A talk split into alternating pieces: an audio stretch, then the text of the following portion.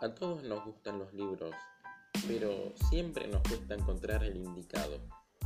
Estamos acá para recomendarte el tipo de lectura que más te guste y sin spoilers.